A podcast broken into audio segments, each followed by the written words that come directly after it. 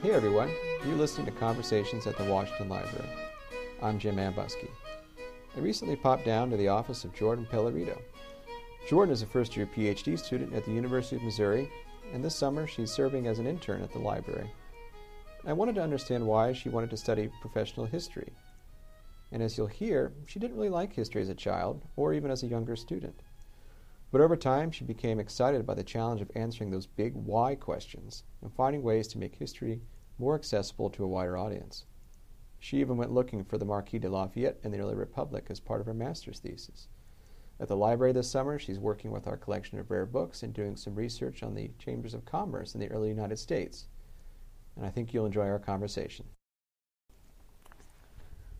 So, Jordan, welcome to the podcast. What brings you to Mount Vernon for the summer? So, this is my third summer in DC. Um, the past few years, I've been a teaching assistant in residence for a Mizzou program with the Kinder Institute, where 20 undergraduate students come out here for the summer and intern normally at places around the capital. And I thought that I would do my own internship this summer. Very cool. And so, where are you coming from?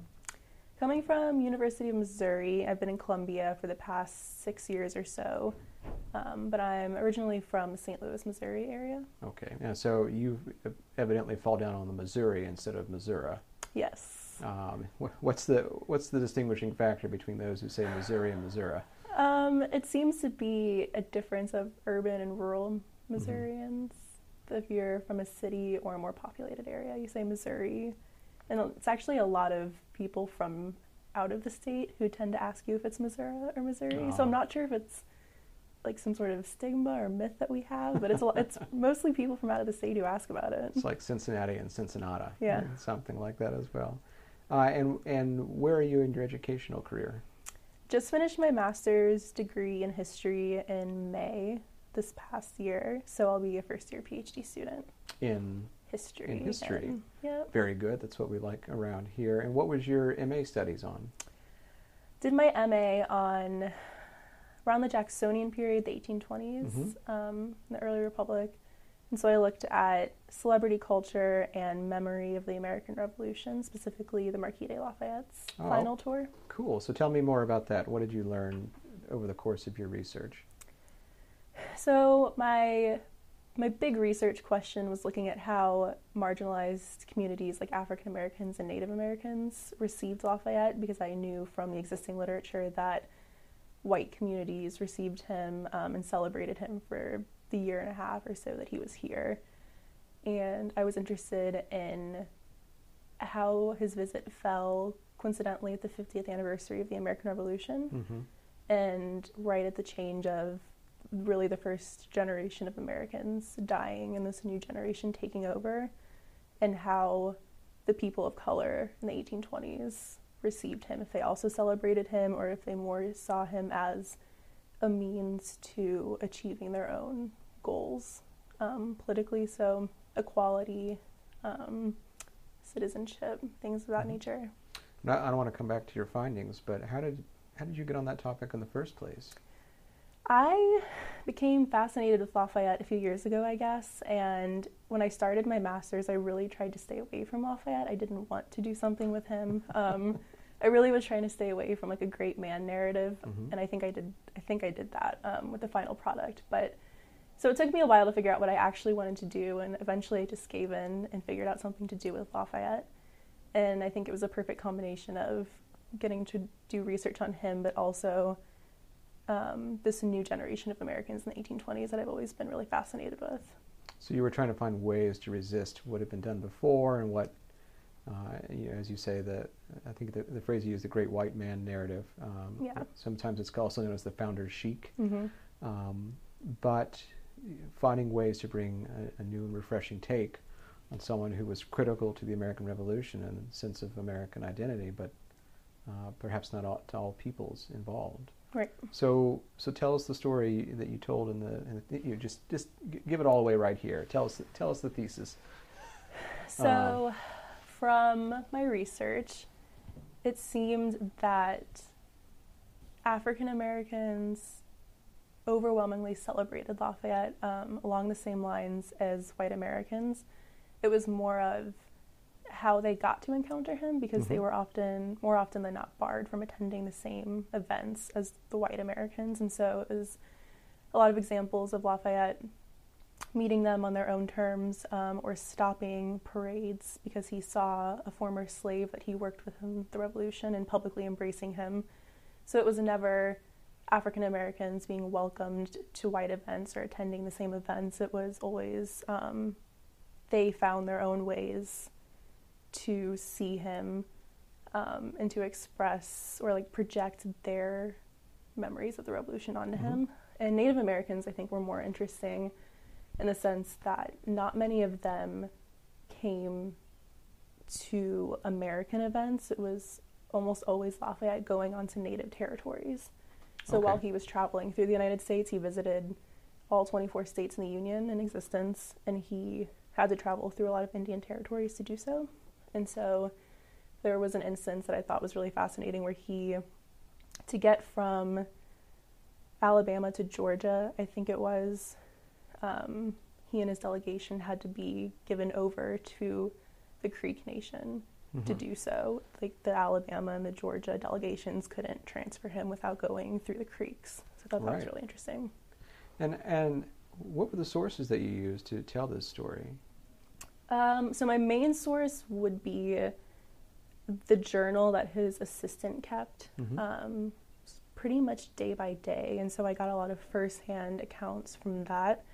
But I also had to take that with a grain of salt because it was kept by a white Frenchman um, who shared a lot of the same views as Lafayette, who we know now was, um, or I guess, transformed into an anti-slavery advocate um, throughout his life and a friend of the Indian nations. But so I had to take that with a grain of salt, and I really tried to use as many Black and Native voices as I Mhm. could. But that was harder to do without traveling to a bunch of different archives.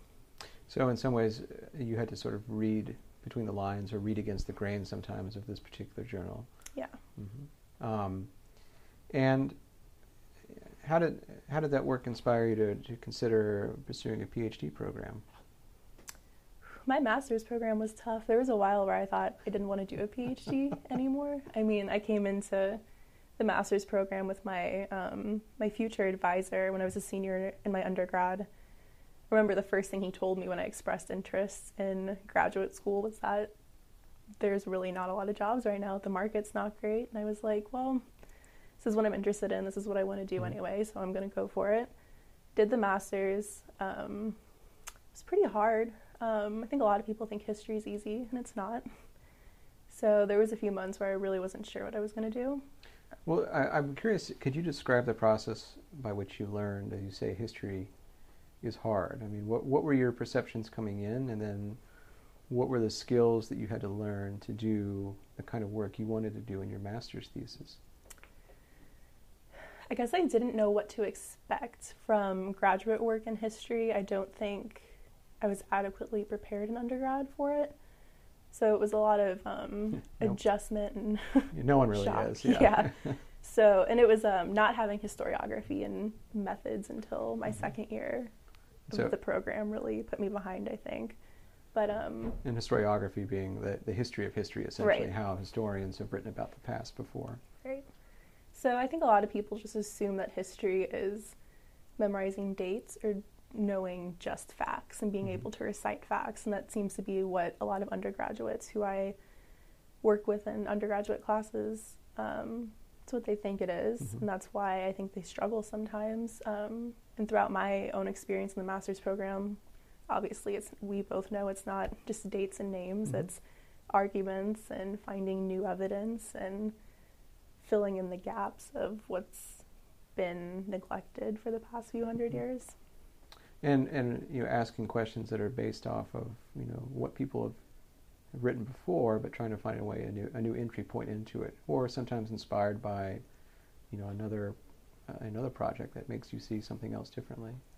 So how did you, you know, you you said that you recognized that struggle in your own students, and so how did you, or how have you, tried to bring what you've learned about history being hard into the classroom so that students, you know, can have the same experience that you did.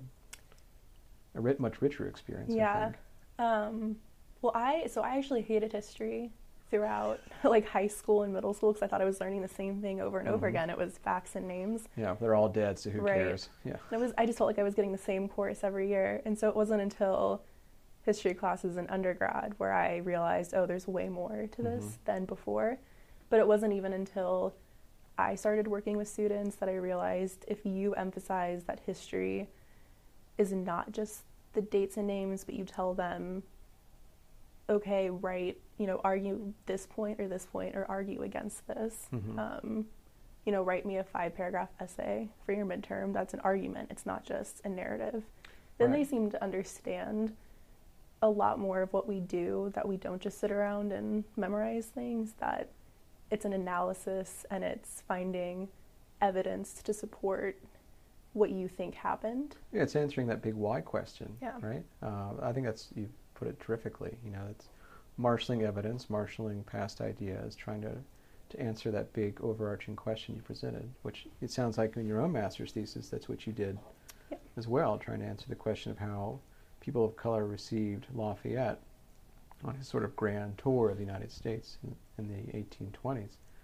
Um, so you had mentioned the fact that you had you done some previous work with the Kinder Institute, and the, the Kinder Institute's a really important uh, institution at Mizzou, Mm-hmm. um, University of Missouri. um, but this year you wanted a little change of pace, and you said, "Okay, Mount Vernon sounds interesting." So what? What? And, and you know, for our listeners, you and I started actually at the same time. Mhm. We we met in HR orientation, so Yep. that was kind of fortuitous. But I'm I'm wondering, you know, what attracted you to the Washington Library? What what did you um, what did you hope? What do you hope to? Well, we'll talk about what you hope to accomplish. But first, you know, what what prompted you to say this this might be the place to spend the summer?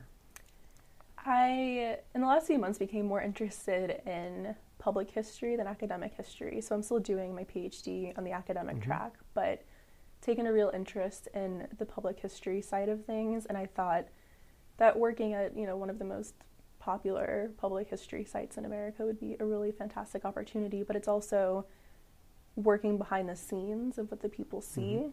Um, and so a lot of what I work on is making documents or resources that people who may not be as familiar with history can understand. Mhm. So if they walk into Washington's private collection, maybe the document that I made with his books can help them understand better what kind of books he had.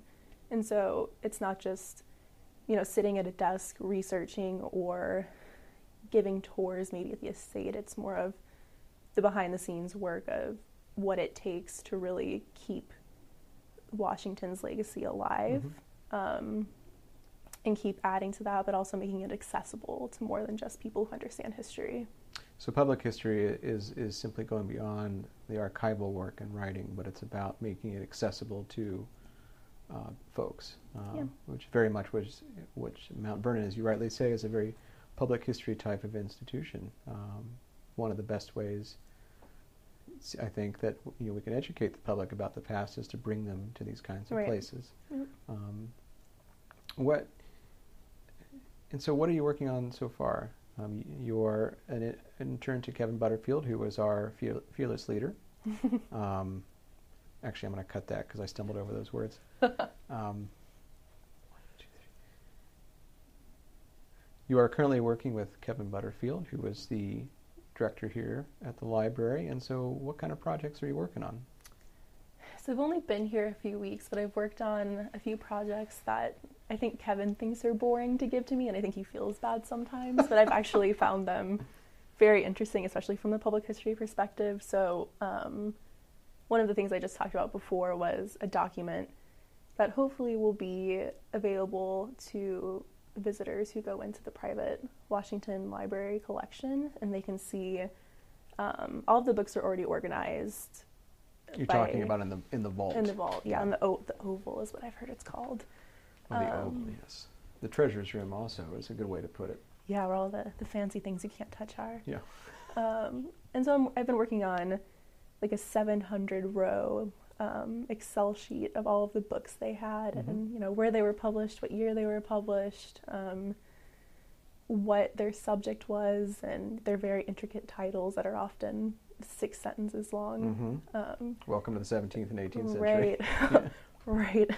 so I've been making an Excel sheet on that um, that I think I'll probably end up transforming into something that looks a little better than an Excel sheet so people can actually use it and I guess understand better and visualize better what George and Martha Washington were reading in their day and the books they kept. And the current project I've been working on this week um, has been a history of the Chamber of Commerce in the United States, which has been fascinating because I did not know that chambers of commerce ex- existed in Ah. the 1700s, but they did. They did. Well, let's let's take each in turn for a second. So it sounds like then with the book project, you're kind of building a database Yeah. of these texts, and and what kind of things do you hope that we might be able to achieve by building this? I mean, where where might that project lead?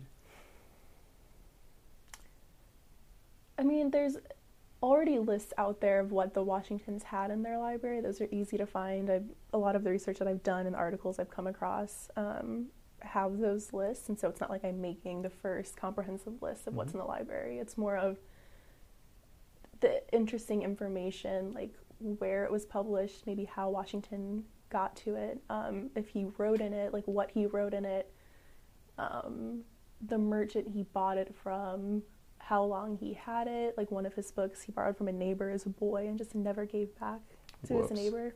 So, um, It's like the the story that came out a couple of years ago, where I think he borrowed a book from the library in Philadelphia and Yeah, just never- didn't return it. I mean, Yep. that's one hell of a find by this point. right? Yeah. And I think it. I mean, that just kind of humanizes the Washingtons Mhm. too to know those those quirky little facts. Like, oh, you know, Washington probably would have run up a late fine on his library card if he was around today. exactly. Um, and so, have you? I mean, I know you're just working from a kind of a catalog list at this point, but any sort of text that strike you as particularly interesting at this point and makes you want to dive in more into it at, at maybe a later date? I shouldn't have been shocked, but I was at how many agriculture books um, Oh, he right. had. Uh, that seems to be a majority of the collection, but it's also a lot of British history and Roman history, um, which are, I, I think, subjects I expected. Um, more interested, I think, in the fiction that they kept. There's really only Mhm. a few fiction books and novels in the collection. Um, and those are harder to find descriptions of actually um, without actually going in and reading them if you search their name in a database or online it's actually really hard to figure out what they were about Mm-hmm. so i'm actually interested more in looking at what kind of fiction martha and george are reading What what kind of databases are you searching to find this information? Out of curiosity. oh i've been using the library of congress um, one of the smith library's databases um, google books has actually been a really big resource, which was surprising. Um, they have scanned a lot of material. right. Indeed. and JSTOR, of course, JSTOR and, and trusty. JSTOR for those for those listeners who might not be familiar is a, kind of a central repository of, of published journal articles and books. Uh, very handy for doing uh, great research and whatnot. Um, so where where do you think this project ought to go? I mean, you, uh, yes, it, it it might have different purposes from one that, that you intend. You know, you're assembling the database, but like if you were Kevin Butterfield, if you were the executive director, what would you want to do with this list? What kind of projects can you imagine? I guess as I've been working on it, if I if it was under my complete discretion and I got to decide what happened to it, I would want a laminated binder that kind of stayed in the private library Mhm. that people walking in um, could look and see, oh, that's shelf two, and there's book C. What is 2C? And go and look at the title and all of the information that comes with it. And so they can understand what's in the library, not just looking at a bunch of old Mhm. books that you probably can't even see the titles of. Um, so from my my perspective, I would want it to be something available to the public. Um, but I think the projects it can contribute to are endless. Mm-hmm. And uh, I guess it also seems like that would be a good way to, to prevent, you know, removing the actual book from the shelf Right. and in handling it because you know these texts are can be delicate at times, and so you know if you can quickly show someone a picture of the frontispiece or something cool inside, that would be a uh, a pretty good end game there. Yeah, preservation. exactly. Yeah, yeah. We it took long enough to reassemble the collection, or at least the the one that we have. We you know we don't want to blow it up right now. Yeah. So so tell me about the Chamber of Commerce. Chambers of Commerce. Chambers. Um, I think Kevin and I were both under the impression that they didn't exist in the Mhm. 1700s. Um, and alas, I found the first one was in 1768, New York. Really, And that so- early? Yeah, so I have been desperately looking for some correspondence from Washington Mhm. about that and haven't had a ton of luck yet, but have learned some pretty interesting things about the Chamber of Commerce in the early Republic um, as far as um, obviously the first American one was in New York, but also Boston and Charleston had very prominent chambers Uh, of commerce. Major port towns, So, in some ways, not surprising. But Right. but what are you learning? You know, as part of that process. They seem to have been much more political back Mhm. then. Um, I haven't actually haven't looked into if they were incorporated into any state or local government yet. Um, but the Boston Chamber of Commerce apparently was a big supporter of the Boston Tea Party, which I thought was interesting. And I Mhm. learned that Charleston had its own little Boston Tea Party, It did. Yes, it did. You know, and and uh, yeah, yeah, Charleston. You know, which I didn't know. There are a few other places you have, at Boston, you know, of course, gets all the credit. Right. And so I learned that the chambers of commerce there were actually big supporters of those because they were um, they started and were a collection of merchants interested in Mhm. their business and their commerce. And so it kind of makes sense that being upset over tea imports and exports would fall into their Mhm. category. um, but then also the New York Chamber of Commerce was super instrumental in the Jay Treaty's popularity. I Oh, learned. It's in what ways? Explain that for us. Um, Well, the extent that, that you know at this point, since the research is preliminary for you. Yeah, so a lot of people were kind of skeptical when Washington first sent John Jay over to England. Um, and the New York Chamber of Commerce met a few days after Jay was sent over and decided it was um, part of their duty as an organization to support Washington's Mhm. policies and his objectives. And so they released a statement in support of the mission and eventually the Jay Treaty. And that apparently had a big impact on passing the Jay Treaty in the Senate and the House. Oh, really? hmm I guess the Jay Treaty was, you know, could, was very divisive among some people, especially Jeffersonian, you know, Republicans. Yeah. Who were like, why are we giving the British most favored nation status? Yeah. You know. When Um, France helped us out. It, well, Yeah. exactly, exactly during during the war, and so, so it, your sense of it at this point is that the New York Chamber of Commerce was acting as kind of a lobbying firm in a sense, or at least by expressing support for something that was clearly going to benefit New York merchants, Right. um, particularly those possibly of the Federalist persuasion. Um, they, you know, they sought, to voice their influence then in that process. Influence, and it sounded a lot like patriotism. And patriotism, Yep. yeah, yeah. Um, Washington's popularity is still pretty high at this point. Yep. It's, you know, we haven't gotten gotten to second term yet. We're well, we're getting there. We're you know, we're, things are a little rockier for for GW, but um, and and and where do you see this project going from here?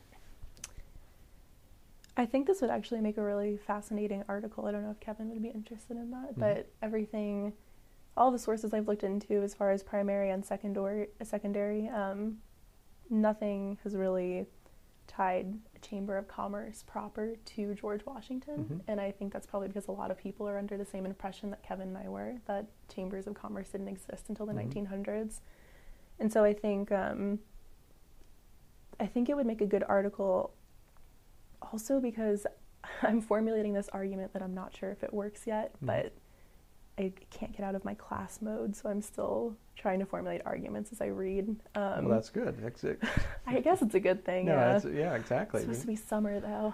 Um, But the wheels never stop turning. right. So my theory right now is that from what I've read of Washington's correspondence and the secondary sources, it seems like he wanted the federal government to kind of act like a chamber of commerce for Hmm. American merchants. Um, so he believes that one of the keys to a strong, independent American nation was um, an economy regulated by a strong federal government that promoted domestic goods. Mm-hmm.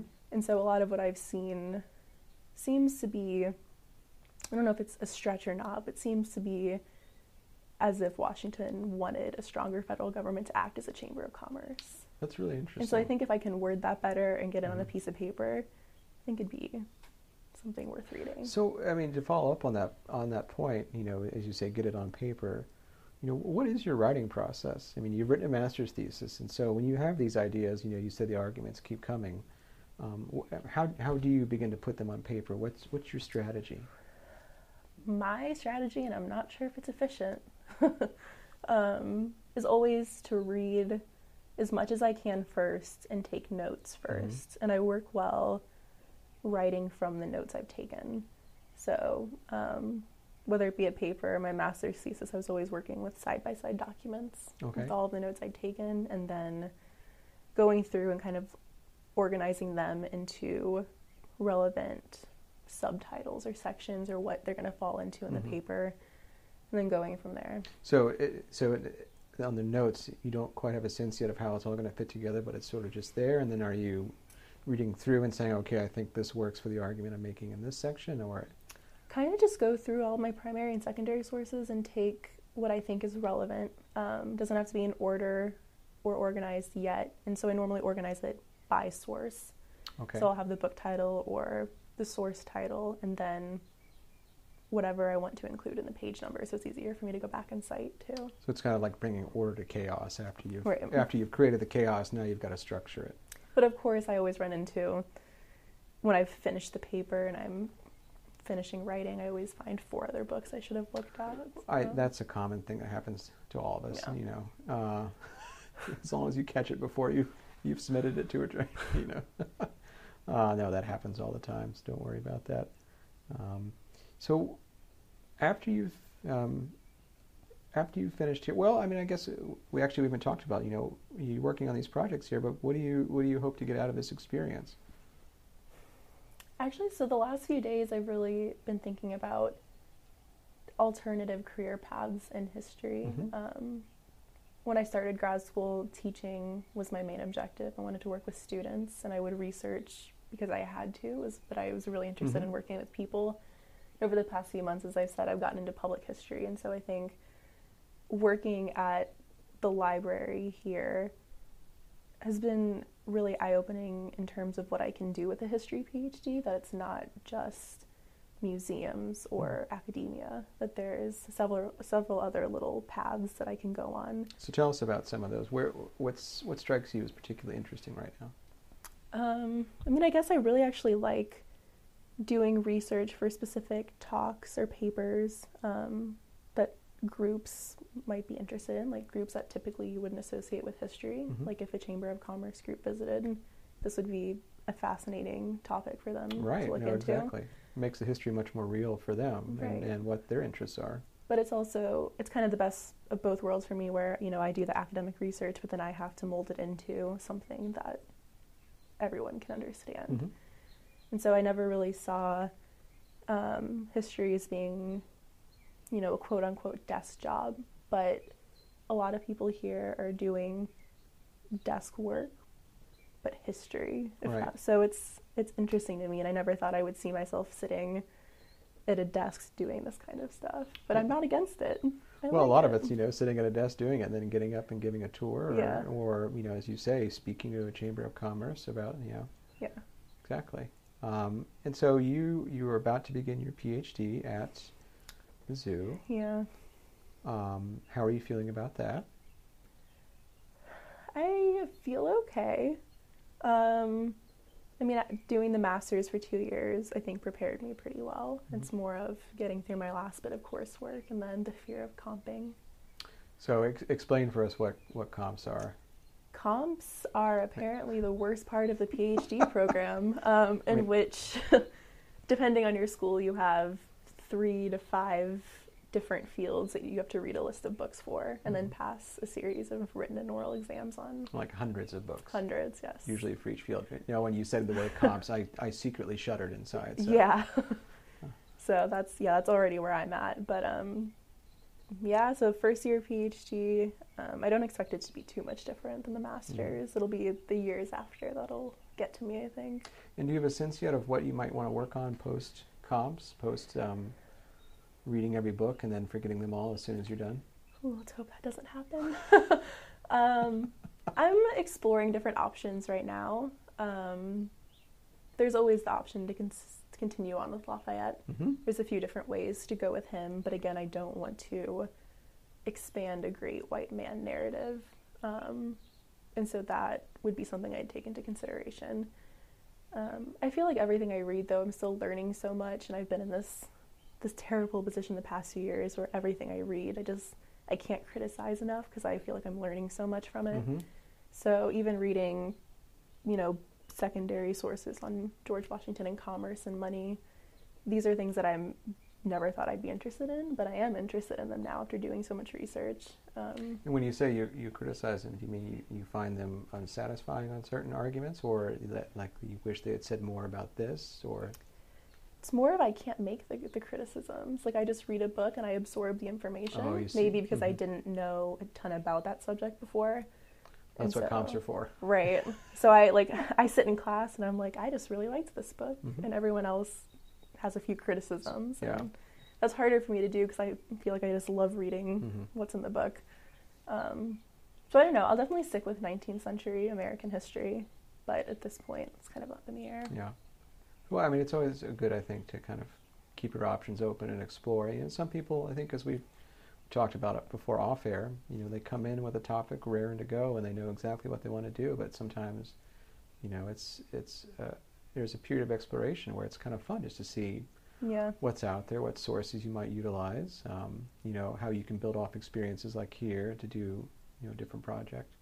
Yeah. I wish I was one of those people who came in with a topic, but gotta work with what you're given. Well, So- and, and you'll, I think you'll find your way, and um, you know, thus far it seems like you, you know how to do this gig, so I think you'll be in good shape. Thank you.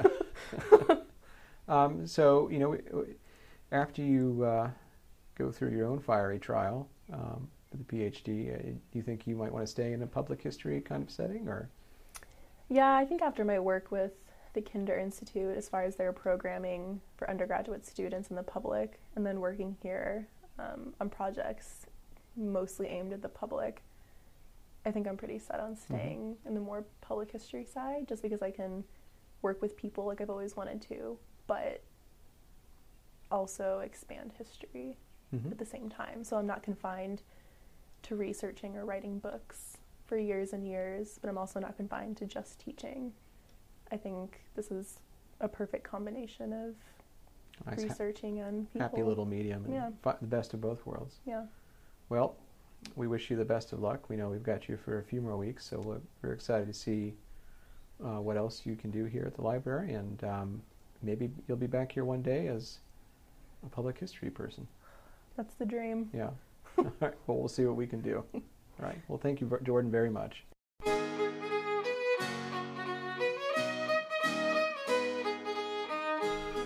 You for listening to Conversations at the Washington Library, a production of the Fred W. Smith National Library for the Study of George Washington. Our guest producer and sound engineer this week is Samantha Snyder. Our theme music, entitled Mount Vernon, was composed and performed by Ginger and David Hildebrand. If you'd like to support this podcast as well as new research into George Washington and his world, please consider becoming a Mount Vernon member. More information is on the webpage for this podcast. Thank you.